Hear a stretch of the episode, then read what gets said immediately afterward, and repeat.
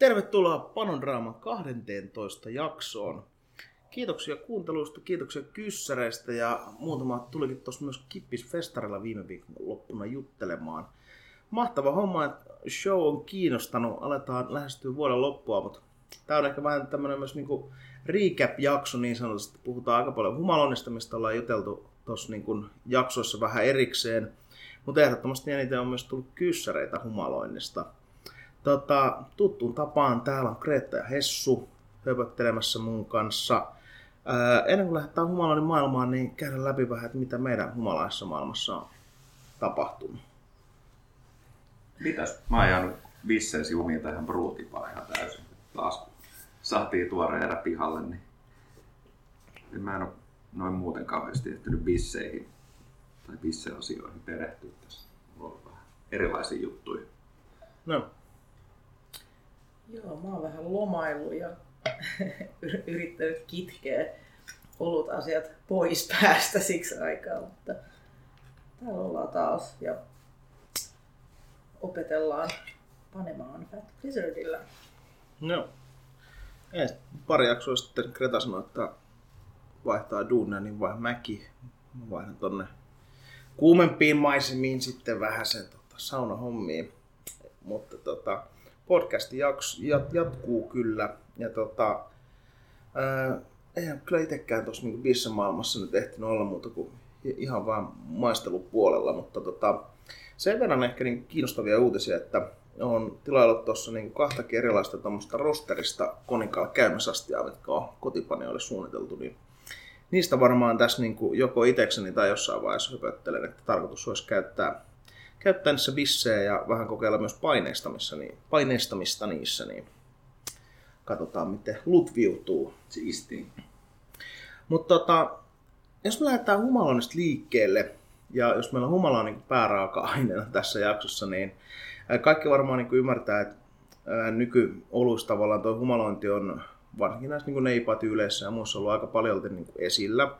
Ja mun mielestä se on niin jotenkin nyt tavallaan takerrotaan aika paljon siihen, että mitä humalia käytetään. Että on niin kuin selkeät hittihumalit, on Galaxy Citra ja sitten on nämä niin kuin vähän uudemmat, jotka on tullut nämä enemmän kissan pissaan tai tuvat Sauvignon Blanc-tyyppiset setit ja esimerkiksi cashmereit ja muut. Mutta hyvin vähän puhutaan ainakaan kotipania niin kuin piireissä siitä, että miksi ne niin kuin on suosittuja tai mikä tekee niistä semmoisia. Tokihan se on silleen, että ne on aivan uskomattomia aromimaailmaltaan, mutta mikä tavallaan rakentaa sitä aromimaailmaa. Ja vähän niin kuin itse mut lähdetään liikkeelle siitä, että mitä tavallaan niin kuin niiden alfahappojen ja beta-happojen lisäksi, lisäksi pitäisi käydä läpi siitä, kun katselee niitä humalia. Ja nämä on niin kuin humalaöljyt, joita mun muistaakseni on niin kuin 13 erilaista. Ää, mitä tavallaan niin kuin sieltä, jos lähdetään liikenteeseen, niin mitä sä Hessu itse lähtisit tsekkailemaan, että jos haluaisi tehdä tuommoista, kun täällä kyssäreissä oli sitä, että semmoisen mahdollisimman aromikas humala, niin Niin, se tosiaan vähän riippuu minkä tyyppistä haetaan. Että aika paljon muuttunut maailma siinä mielessä, että 2000-luvun alussa vielä, jos katsoi humalatuottajien sivustoa, niin niissä luki suunnilleen ne alfahapat vaan. Sitten sinne pikkuhiljaa tuli, että kerrottiin, että kuinka paljon vaikka myrseeniä niissä on. Niin nykyään sitten, jos menee Jakima Chiefin sivuille vaikka, niin siellä melkein on noin kaikki 13, jotka ilmeisesti 13 ei ole niin kuin koko totuus, että mm. niitä on vielä enemmän, mitä sieltä löytyy. Niin, niin, niin pitäisikö meidän käydä lyhyesti jotenkin tässä läpi sitten, luetella mitkä mm. ne on ja, ja mit, mit, mit, mitä ne suunnilleen tuottaa siihen pisseen? Vai? Joo, voidaan käydä läpi tota, kuka haluaa lähteä tavaamaan näitä. kuka haluaa Tosi helppoja lausua. Nyt tulee vähän toinen kielimuuri tähän Mä, mä näitä ihan suomeksi oikeasti osaa. Mutta no, no aloitetaan vaikka siitä, että et, et myrseeni niin on suurimmassa osassa humalia eniten. Niin kuin öljyistä. Niitä on tosissaan hirveä litania vielä. Ja sitten on, mä sanoisin, että se ja sitten tämä Lina Luul olisi niin kuin, ehkä niin kuin yleisimmät, mikä on ihmisillä tiedossa. Joo, ja tuosta niinku, tavallaan siitä, että mitä niin kuin humalassa on, että siinähän on niin kuin tosi paljon vettä ja sitten ihan sitä niin kuin, tavallaan aineesta, mistä se koostuu, mutta noista niin kuin, essential oils tyyppisistä, just myrseeniä en, eniten lähentelee sitä 50 pinnaa aika suuressa osassa. Eteeriset öljyt, niin. niin sanotusti. Joo, niin. Ja se mitä se myrseeni tuo, niin se käsittääkseni on aika paljon siitä pihkaisuudesta vastuussa, Joo. mikä, mikäli on oikein ymmärtänyt. Eli se, mitä West Coast poissa on perinteisesti aika kivasti pitänyt olla, niin semmoista mäntyistä pihkaisuutta. Joo, ja kyllähän olisi, niin kuin, tota, sit jos mennään tuohon niin linalooliin, niin siinähän on muun muassa niin kuin, tämä yksi hitti, takavuosien ja nykyvuosien hitti humalasta Sitrassa on aika paljon sitä, ja siitä tulee, tulee semmoista niin kuin nimenomaan ää, sitruksista, appelsiinimaista karaktääriä, karaktääriä siihen niin kuin aromipuolelle. Sitten ehkä noista niin kuin, ää, muista, mitä niin kuin eniten varmaankin on, niin Geraniol on yksi, josta tulee semmoista niin kuin kukkaista, vähän semmoista ruusuparfyymimaista tota, aromimaailmaa sinne. Ja tota, öö, mitäs muita noita, humuleeni, mikä on, menee myös siihen niin kuin, tietyllä tapaa pihkasuuteen, mutta tota, mitä mä niin itse sanon semmoiseksi vähän niin kuin tunkkaseksi pihkasuudeksi, semmoista puumaisuutta. Puumaista, joo. Ja lähdetään, niin kuin, että siinä on sitten vanhoja niin kuin brittihumalatyyppejä menee aika lailla, aika lailla siihen myös. Joku Mount Hood ehkä tuolta jenkki. Joo, Mount Hood on itse asiassa aika, aika tos, todella hyvä esimerkki siihen. Öö, mitäs muita kaikkia niitä olikaan sitten? No, karofylleeni on yksi kanssa tämmöinen puu, puumaisuutta tuova elementti, joka on niitä, jotka varmaan kun ensimmäisenä ruvettiin luettelemaan tuolla myrseeniä mukana. Ja äh, onko toi farneseeni vai mikä toi on suomeksi toi? En mä tiedä. Vähän, tää niin se? kemian kääntäminen vähän huonoa, niin, niin se tuo semmoista kukkaista, että vähän menee sinne geraniolin osastolle, mutta, mutta pikkusen, pikkusen erityyppistä kukkaa. Joo, sitten ottaa niin kuin limoneeneja, mikä on ehkä noissa niin kuin uudemmissa, tai niin kuin nyt ehkä uudelleen käyttöön tulleessa humalissa muistaakseni toi, sanokaa nyt, millä oli ihan tommonen niin kuin lemonperäinen nimikin. Lemon drop. Olisiko se, niin, se on niin, muistaakseni. Niin, sehän si- siinä on tosi sitruksinen ainakin. Ja just sillä, sillä niin kuin tavallaan sitrushedelmäisyydellä jatketaan siinä. Öö, mitäs muuta? Neroli on myös semmoinen niinku ruusunen tai niinku ruusuisa. Ää, taipuu myös vähän sinne niinku pihkasen puolelle.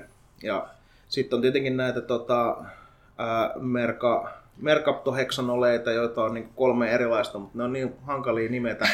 niin tota, tsekkaakaa netistä, netistä ne, miten ne niinku luetaan. Mutta nehän on niinku siis silleen, että niissä mennään enemmän tuohon niin kuin ehkä australialaiseen, uusseelantilaiseen humalaan, että siellä on niin kuin trooppiset hedelmät, passion hedelmät, ää, mitä sieltä ehkä voisi nostaa joku motu, ää, motu eka, vai toi, ää, anteeksi, no motu ekakin ehkä, mutta toi moutere myös, jossa on semmoista niin passiohedelmäisyyttä aika paljon. Niin. Muistaakseni menee sinne. Ja siellä oli myös tämä niin kuin, musta herukka, mikä on sitten nämä niin kuin Sauvignon, Nelson Sauvignon tyyppiset humalat menee niihin.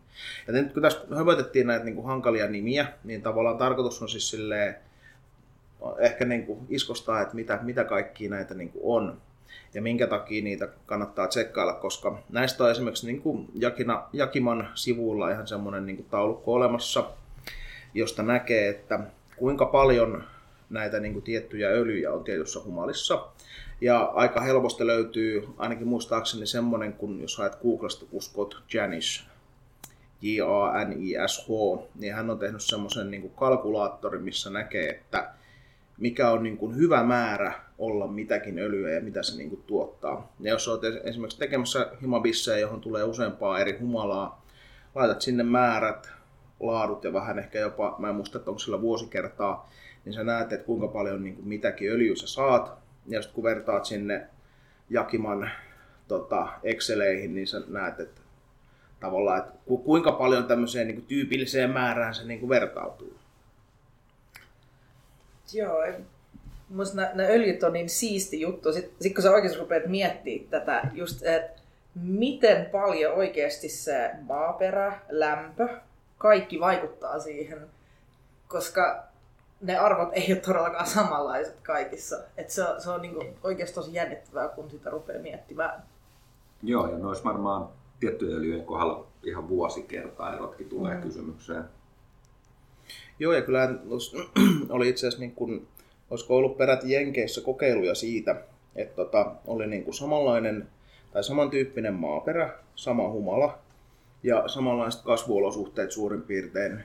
Ja tota, sitten testailtiin sitä, että ää, tehtiin samanlaisilla resepteillä, että ero, huomaako sitä eroa siinä juuri ollenkaan, niin kyllä, se, kyllä sitä niin kuin eroa tulee. Ja että vaikka tässä nyt on niin näistä 13 puhuttu, niin sitten se on tavallaan se, että kun ää, olisiko ollut joku Sapporon, Sapporo Beer Factory tai joku muu, muu semmoinen, joka tutkaili tätä asiaa, niin siellä on niin kuin oikeasti aika paljon, paljon erilaisia niin kuin faktoreita, jotka niin kuin, ää, vaikuttaa siihen, että miten ne aromit tulee, minkä kanssa ne toimii ja näin päin pois. Mutta ehkä näillä niin kuin 13 pääsee semmoiseen niin yleiseen käsitykseen siitä.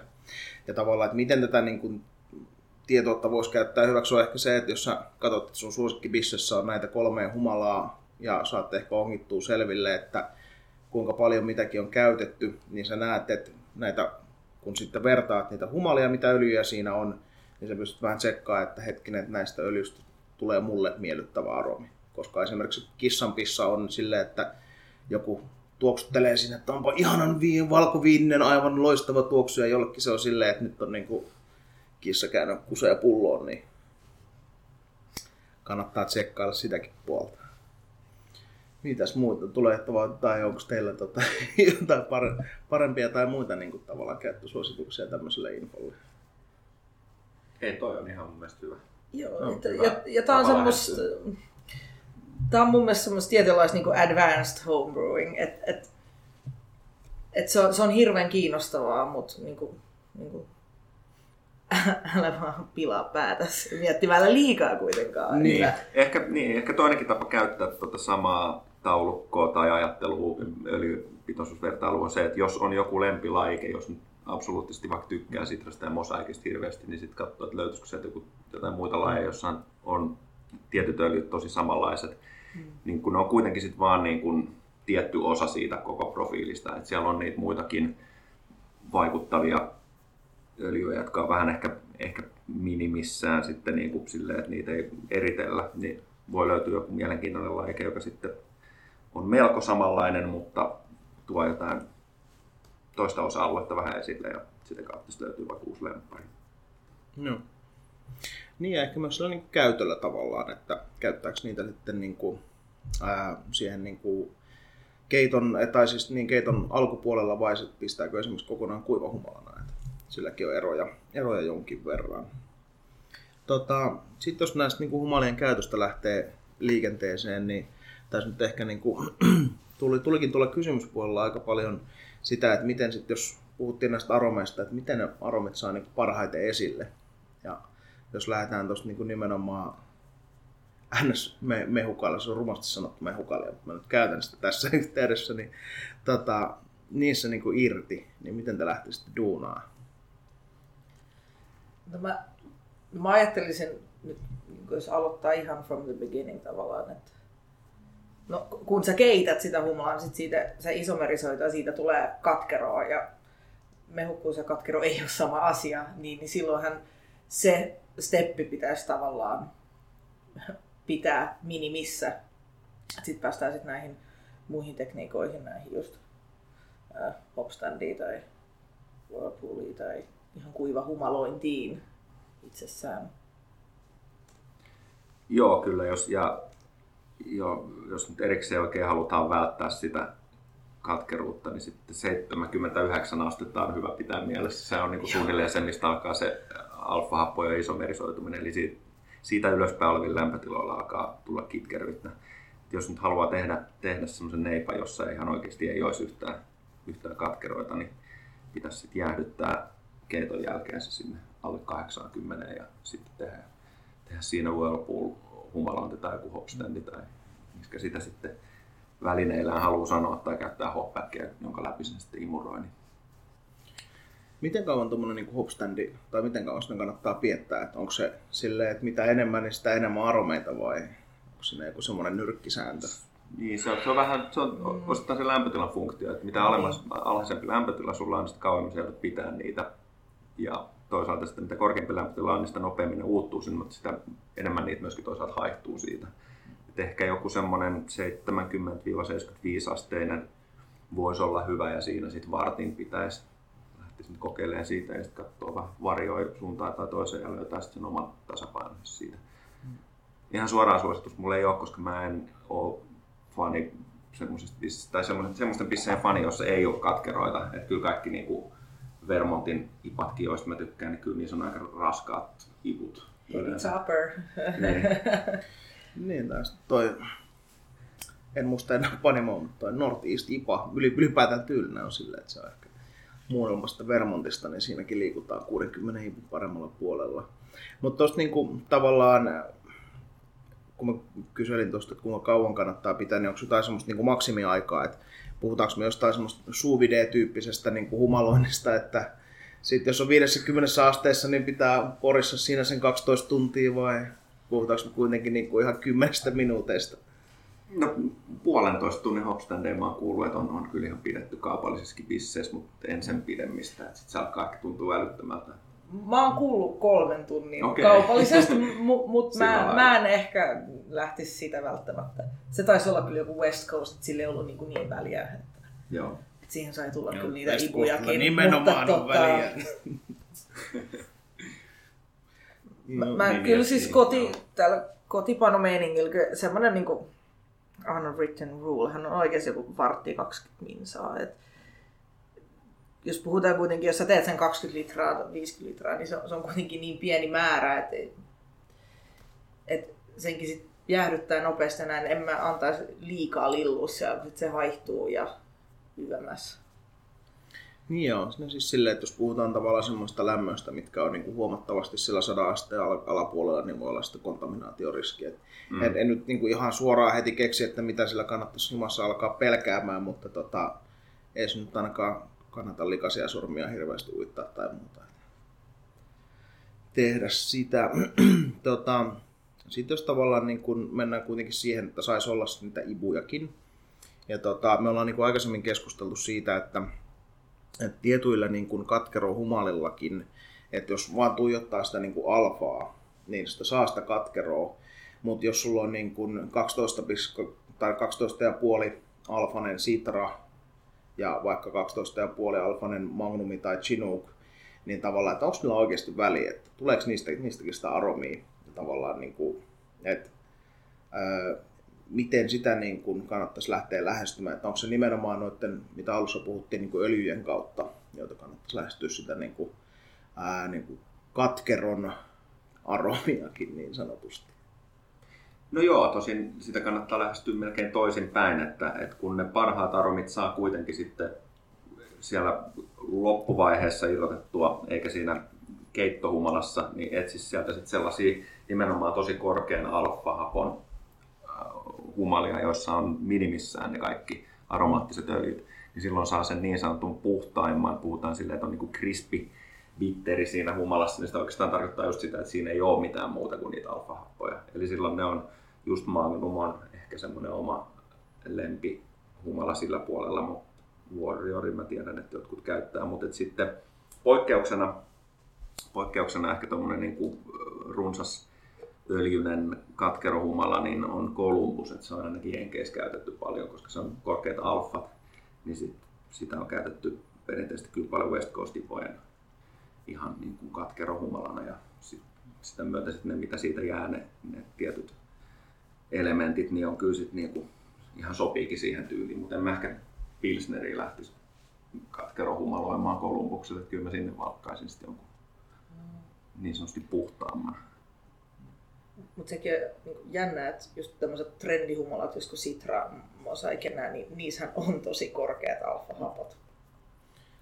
Joo, sen Mm. huomasin tuossa, kun tota, viime kerralla paneskelin nimenomaan niin kuin Northeast IPA, että saa olla niitä katkeroita ja sitten ei ollutkaan perusmandarina Bavaria, mutta Citra oli ihan vitusti. Niin se, on, se, siinä on nyt katkeroita. Ja siinä mä ehkä niin kuin, tavallaan se, että kun maistaa sitä vierettä ennen kuivahumalointia, niin kyllä siinä huomaa aika vissin eron siinä niin kuin nimenomaan katkeroprofiilissa, tai niin kuin katkeronkin aromiprofiilissa. Että se on ehkä sitarassa nimenomaan vähän jopa niin kuin epämiellyttävämpi, joka mm. johtuu ehkä niistä, että tota, sitrassa on semmoisia aromiyhdisteitä, mitkä ei sit niin kuin toimi tavallaan niiden alfahappojen kanssa niin hyvin.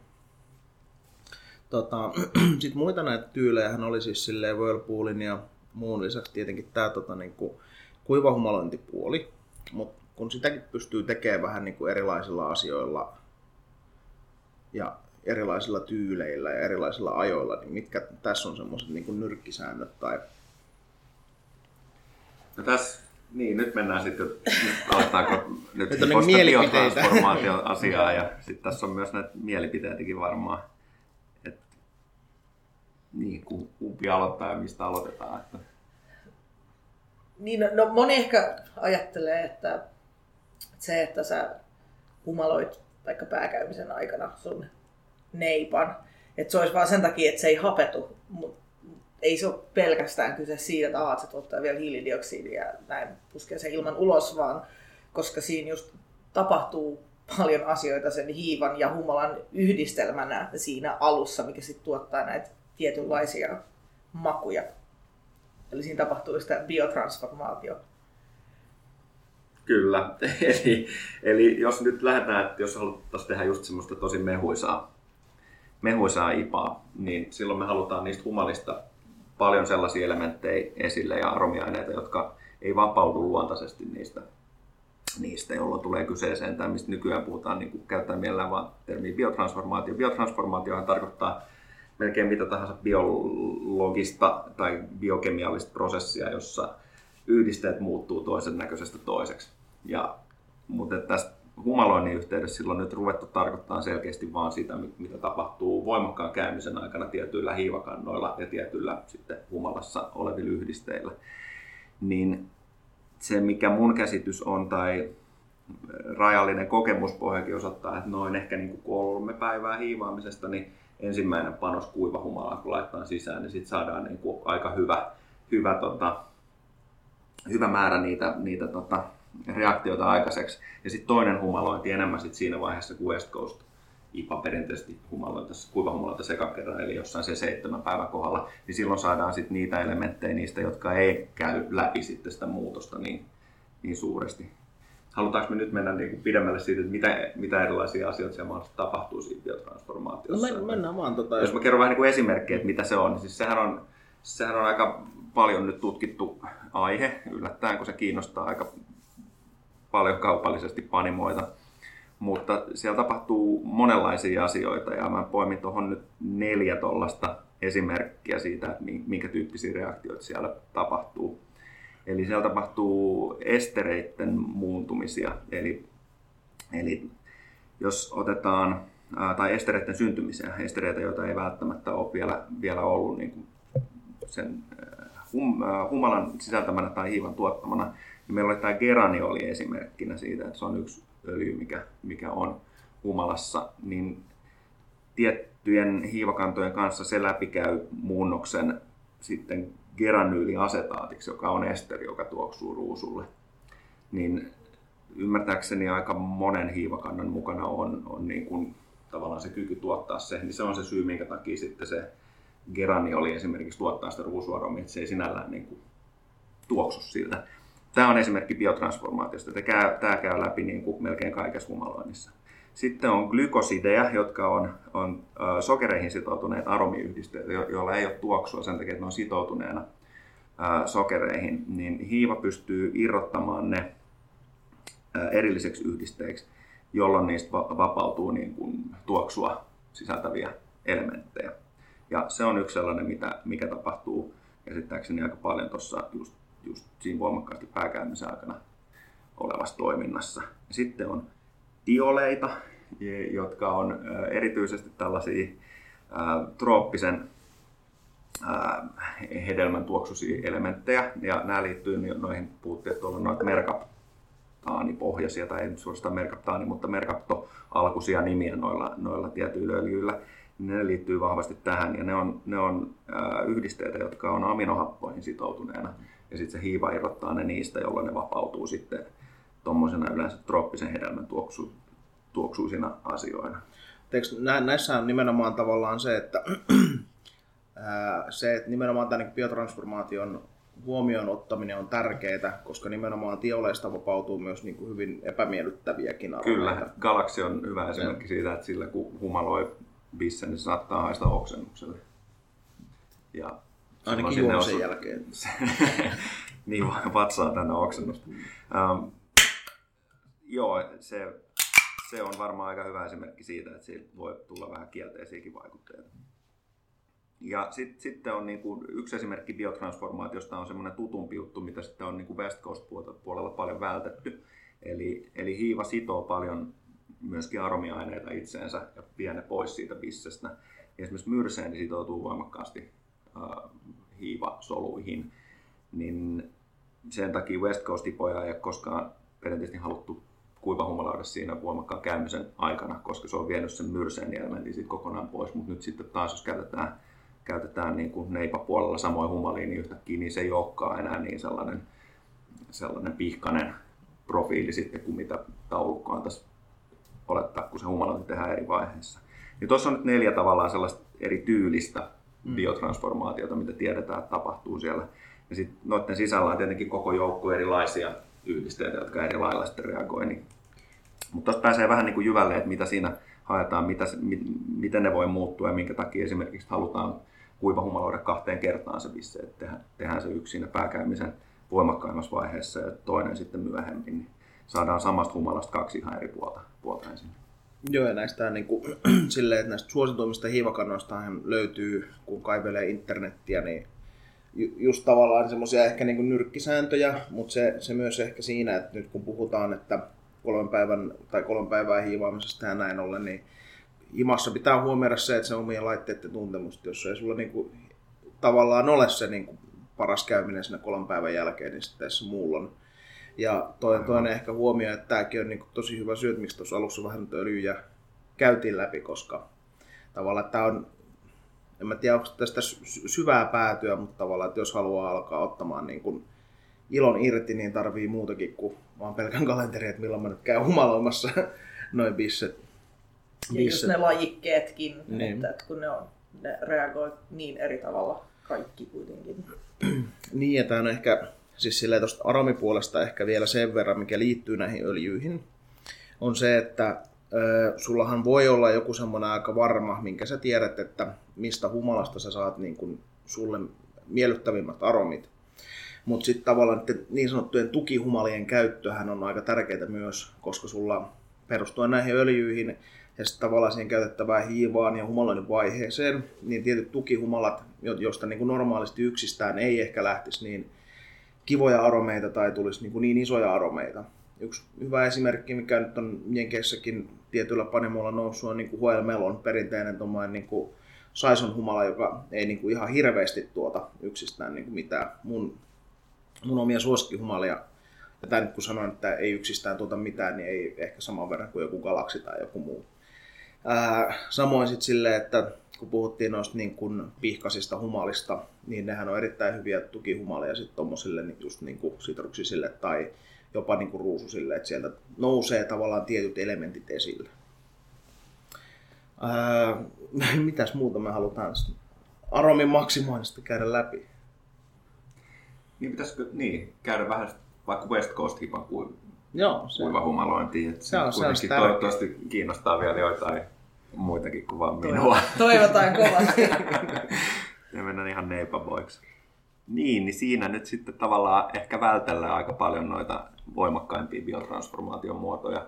Ja, ja nyt mullekin on tässä pikkuhiljaa ehkä tullut iskostunut se, että, että sielläkin kuitenkin kannattaa tehdä kaksi kuivahumalointia, että, että siinä säästää jonkun verran siinä humalan määrässä ja saa paremmat aromit, kun, kun ne kaikki ei ole siellä kerralla. Mutta että hiivaa mahdollisimman vähän pitäisi olla siinä vaiheessa seassa, että aika moni jenkkipanimo tekee pienen code crashin ennen sitä ensimmäisenkin humalamällin laittamista, mutta toki nostaa sitten lämmöt takaisin ylös, että, että yli 15 asteen lämpötilassa tehdään se. Ja itse asiassa tuo lämpötilahan on yksi, yksi kuiva humaloinen funktio, että siitähän on jonkun verran isommat West Coast panimot yrittänyt tehdä jotain tutkimusdataakin sitä, että minkälaisia aromeita irtoaa missäkin lämpötilassa ja siellä on aika isoja eroja.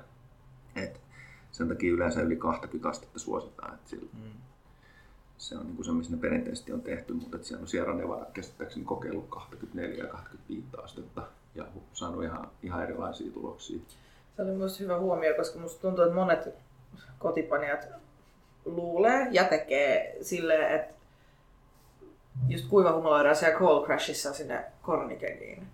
Jotenkin, kun on niin kun, varsinkin edellisessä tuunissa, niin kun harrasti paljon sitä kuivahumulointia sit loppuvaiheessa, niin se niin kuin, älkä, älkää tehkö niin oikeasti, koska sillä on niin iso, iso merkitys, että nimenomaan lämpimissä lämpötiloissa mun mielestä on niin, niin eri kamaa, mitä sä sit saat sinne kekiin.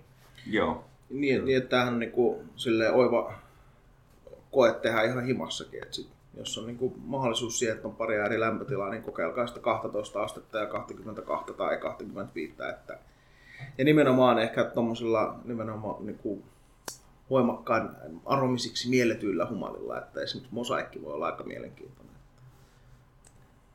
Joo. Se on aika mielenkiintoinen. Vähän lämpimässä kyllä.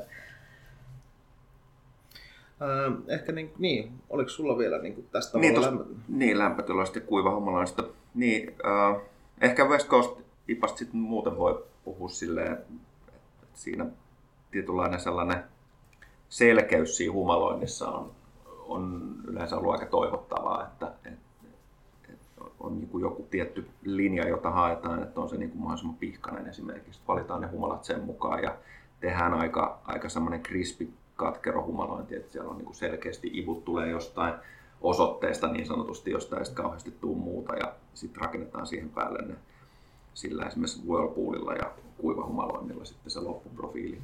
Mutta sitten nykyään kyllä alkaa, tai tämä on niin se perinteinen tapa ollut tehdä se, mutta nykyään sitä alkaa olla sitten sitä jo, että sielläkin haetaan noilla uusilla laikkeilla vähän kokeillaan, haetaan vähän semmoista mehusempaa profiilia sinne ja ja, ja sotketaan mahdollisimman paljon erilaisia menetelmiä sekaisin, että saadaan siitä mahdollisimman kompleksi. Että, mm-hmm. että enää, enää ne vanhan liiton 90-luvun lopun West Coast tipat ei enää ehkä ole se juttu selkeästi. niin. Erittäin harmi. Niin ja ehkä siis silleen, että, että osa niistä, jotka oli niin kuin aivan hullun humaloituja silloin siihen aikaan, niin ne menee jostain Amerikan Amber Aleista melkein tänään. Mm. No ei nyt, oli vähän rumasti sanottu mutta vähän niin kuin alkaa olla, olla ehkä sitä. Tuosta niin aromin puolesta, mistä niin kuin itse haluaisin vähän niin kuin, ehkä nostaa, tai tavallaan, että mistä olisi hyvä ehkä ihmisten niin funtsia liittyen tuohon niin kuin sokeripuoleen, enkä nyt ehkä niin kuin puhuta tavallaan maltaista, että toki niistäkin, että tavallaan, että jos sä haluat niin kuin humalan aromiin, niin sun pitää huomioida sen tietyllä tapaa siinä niin kuin mallaspohjassakin, että sä et lähde niin kuin rakentaa mitään semmoista niin kuin hirveästi karamelli, karamelliaromilla niin kuin tehtyä mallaspohjaa, varsinkin jos puhutaan noista niin kuin neipoista ja muista. Et tavallaan siellä, jos haluaa sitä niin kuin humalaa tuoda esille, niin sitten elää kikkailee maltailla. Mutta mitä nykyään niin kuin tehdään, on silleen noista, niin kuin erilaisilla sokerilla sen niin kuin rungon tuominen. Koska tavallaan, että jos sä haluat sitä niin kuin aromia sinne, niin se, suussahan se aromi tulee niin tosi monesta eri komponentista. Ja se, että jos sulla on tosi täyteläinen jollain maltodextroosilla tai laktoosilla niin kuin, äh, läskistetty runko siinä, niin kyllähän sulle niin voimakkaasti ja hyvin kuivahumaloidut niin kuin oluet tuntuu ja niin kuin maistuu todella paljon aromikkaammalta. Et tulee nimenomaan semmoinen, että vähän kuin se olisi karkki tyyppinen fiilis, mikä on silleen, että jos löydätte semmoisia tölkkejä, esimerkiksi Afbryllä on itse Dustissa ja muussa, niin kattokaa niiden ravintosisältöjä. Toki ne on aika voimakkaita, että siitä tulee kilokaloreita, mutta sitten jos sitä sattuu kaatumaan pöydälle ja katsotte, että kuinka, kuinka paha sokerimälliä siitä tulee ja miten jää kengät kiinni lattiaan, niin sitä huomaa, että miten paljon tavallaan sitä sokeria käytetään myös niissä. Niin ja ehkä just sen takia just näissä New England ipoissa ei, ei todellakaan käytetä hiivoja, jotka käy kuivaksi, vaan nimenomaan mm jää sitä sokeria sinne, mikä just mm. luo suutuntavaa ja kävelee sitten käsi kädessä sen aromin kanssa. Joo, en, ja, lähti. No, tai edes silleen, niin kuin, että oli- olisin jotenkin niin kuin, tavallaan kritisoisin, vaan niin kuin, että sekin on hyvä ottaa huomioon, että, että mi- minkä takia noissa niin kotipanemokaupoissa ja panemokaupoissa myydään maltodextriini ja laktoosi, mitä ei kukaan kuulemma käytä, mutta kyllä mä niin suosittelen kokeilemaan. Nekin ovat tosi helppoja kokeilla. Nyt mennään jo niin ohi No niin. mun, mun maailmasta, että mä, joo, kannattaa kokeilla. Toiset tykkää, toiset ei. No. Mutta tota, tässä nyt käytiin West Coastiikin vähän läpi. Nousiko sulla sieltä puolelta vielä jotain, jotain mieleen? Siellä ehkä, niin kuin mä puhun tuosta mallaspuolesta, niin tavallaan, että jos haluaa niin väkisin tehdä sitä niin neipaa ja West Coast puolta, niin sielläkin ehkä haetaan sillä niin kuin maltailla vähän erilaista makumaailmaa tietyllä tapaa, että siellä West Coastissa voi olla sitä karamellimallasta jonkun, jonkun verrankin. Että ja vähän vähemmän sitten niinku hiutaleita. vähän vähemmän, joo. Jauhoa vähän vähemmän. Joo. Mutta sitten tota, noista niinku muista humalantityyleistä, että tavallaan, että on niinku mash hoppingia ja muita, niin tavallaan, että jos lähdetään ehkä tästä niinku pelkästä aromihumalasta ja niinku aromista ulospäin, niin näistä, niinku, että mitä muita tapoja on niinku tuoda sitä humalaa, humalaa niinku esille bissessä, että joko se on sit sitä niinku katkeroa tai tietyn tyyppistä katkeroa tai tietyn tyyppistä aromia. Ja täällä oli nimenomaan tuosta niin mash hoppingistakin, eli mäskihumaloinnista vähän tuommoista kysymystä, niin mikä tavallaan niin kuin sen funktio on sitten, ja onko se enemmän sitä niin kuin katkeropuolta vai aromipuolta? No se on vähän sekä, että sehän on alun perin varmaan sen takia tullut yhtään suositukset skalppinipa sattuu olemaan mäskihumaloitu, muun muassa mäskihumaloitu. Niin tota, se on varmaan nostanut sen ylimalkaan kenenkään repertuariin. Et se on semmoinen, mitä on joskus käytetty käsittääkseni Belgiassa, mutta sielläkin osittain sen takia, että on niin kuin helpotettu sitä mäskin suodattamista. Mutta se idea, mitä siinä nyt, miksi tässä kalpparissakin on, niin on, on se, että sillä saadaan yksi, kun on haettu vähän niin kuin semmoista, että mennään pois siitä niin kuin Uber-selkeästä West Coastista, mennään vähän niin kuin enemmän siihen suuntaan, että tehdään juoma, joka on mahdollisimman kompleksi niiden humalan eri elementtien osalta, niin sitten on vaan löydetty yksi tapa vielä tuoda sinne joku, joku pieni lisäkerros, niin, niin sitten se on ollut se mäskihumalointi. Ja se, se, mitä se tuo, niin se on suunnilleen, se on melkein sama asia kuin first word hopping, mutta ehkä siitä vielä vähän vähemmän aromia tulee siihen, että et, et selkeästi niin kuin tuntuu, että osa niistä öljyistä imeytyy sit sinne niihin, niihin maltaisiin. Että, mm. että se, mitä siitä jää jäljelle, on vähän semmoinen öljyinen suu tuntuu, tai semmoinen vähän isompi piikkasuus, tai ehkä, ehkä se nimenomaan se piikkasuus tulee sieltä läpi, että muut jää sitten sinne. Mutta enemmän se kuriositeetti on ehkä nykyään. Mm. Mutta just johonkin sen tyyppisiin pisteisiin voi suositella tosi isoihin West Coastin poihin. Niin, jos olet pihkassa havuisiin oluisiin, mm. niin kannattaa käyttää. Mitäs muita, no muita semmoisia niin humalointityylejä ylitse muiden, mitä niin kuin... Sitten toisen tuommoisen kuriositeetti humalointitavan mä haluan nostaa esille, joka liittyy itse asiassa vähän sikäli tuohon tohon, tota, mäskihumalointiin. Että mäskihumaloinnista pitää sanoa se, että siinä kannattaa käyttää kokonaista kukkaa, koska ne pelletit tukkii sitten sen mäskin ihan varmasti, että sitten se alkaa toimia jo niin kuin päinvastoin sitä belgialaisten alkuperäistä ideaa. Niin toinen, mihin sitten humala kukkaa voi käyttää, niin on hopback. Ja siitä mun lempilapsi esimerkki on tietenkin jaipuripa, joka on, on tota, voimakkaasti nimenomaan sillä hopbackilla humaloitu, eikä ainakaan orkisresepti ei ollut yhtään kuiva humalaa sisältävää, eli kaikki aromi tuli hopbackista. Ja sen idea on siis se, että se on vähän niin kuin sama kuin whirlpool hopping, mutta se tehdään ilmatiiviissä astiassa niin, että imetään kuuma vierre humalakukkien läpi ja sitten sen jälkeen suoraan jäähdyttimeen, niin, niin ideana se, että ne ei pääsisi kaasuna haihtumaan missään vaiheessa pois. Se on semmoinen kertaalleen jo kuollut toimintatapa, se on Brit- Briteissä elänyt, mutta sitten nyt taas Jenkeissä sitten jotkut panimot on alkanut taas sitten siirtyä siihen suuntaan.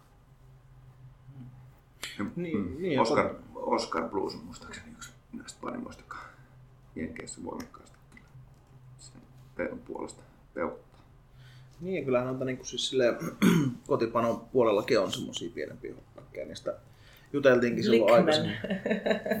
Eikö se ole se? Joo, on Hop Rocket. Joo, just se. Tota, siitä jos mietitään tot, niin kuin humalaa, että kun sitäkin pystyy pistämään... Se oli muuten Odell, sori. Okay. Ei, ei Oskar Kuusma Odell. Joo, piti varmistaa, että ei tuolla... Ei tuo asia Ja, ensimmäinen asiavirhe. Joo, ihan varmasti. Ihan varmasti. tota, kun noita tavallaan, että humalaakin sä voit lyödä, tästä tuli tää, niin tää kukka ja pelletti, niin tota, ää, on erilaisia öljyjä, on niin humalakonsentraatteja, niin niistä nyt ehkä niin kuin, tavallaan ollaankin käyty läpi, että noin niin kuin, siis silleen, tämä niin humalakonsentraatti, mikä on niin kuin voimakkaan alfa-happon, että puhutaan 60 tai jostain, niin miksei jos haluaa semmoisella tehdä niin sitä katkeropuolta, niin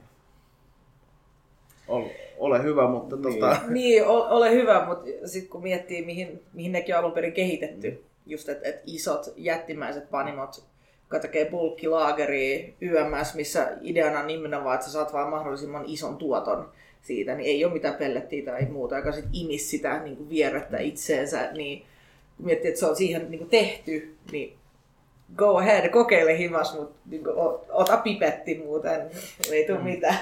niin, kyllä, ja näihin itse asiassa ne kryohumalat vähän niin kuin on samaa asiaa, että ne on kyllä ihan siihen tehty, että kuiva humaloin, niin se ei tulisi niin suurta hävikkiä. Mm. Ei, ei niistä varsinaisesti mikään ole tehty parantaa mitään muuta kuin saantoa. Niin.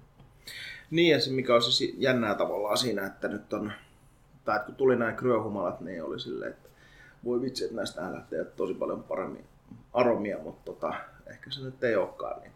Tämä on pieni placebo-efekti, että tota, eh, eh, ehkä niistä voi tulla, tai tavallaan, että niissä on se, että kun ne on tavallaan säilytetty ehkä vähän eri lailla ja valmistettu, niin voikin, voikin tulla sitten. Niin ehkä suurina määränä käyttynä, niin ehkä niistä tulee vähän vähemmän sitä itse kasvin makua, että sitä, se on se toinen puoli, mitä siihen että jos käyttää ihan älyttömiä kuivahumalamääriä vaikka. Niin... Mm. Niin kyllähän ne on tosi, niin kuin, no just tosi öljyisiä, että jos sä otat sitä kryoa sormien väliin hierot näin, niin kyllä sulla on ihan siis rasvaset sormet, mm. että Joo. kyllä se on sitä, sitä itseään niin mm. sanotusti. Mm. Niin, mutta ehkä tavallaan just silleen, että sitten ei tarvitse käyttää niin paljon, paljon kuitenkaan. Niin. Toki, että jos olet tottunut käyttää pellettiä ja käytät saman verran kryota, niin tiedät käyttäneesi. Tota, sitten täällä oli näistä, niin kuin, menee ehkä humalointityylien puolelle myös nämä niin hop teat ja muut.